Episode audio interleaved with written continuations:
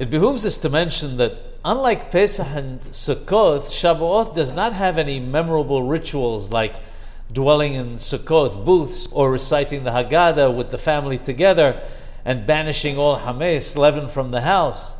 There are many among the Jewish people who wrongfully assume, therefore, that it is a holiday of lesser importance. In fact, the opposite is true. Shavuot is one of the most important holidays in the Jewish calendar, and it celebrates that which makes us all Jewish the receiving of the Holy Torah.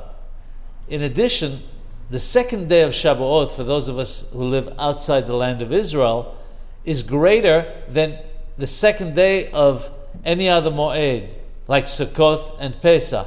As such, the day should be sanctified with the study of the Torah.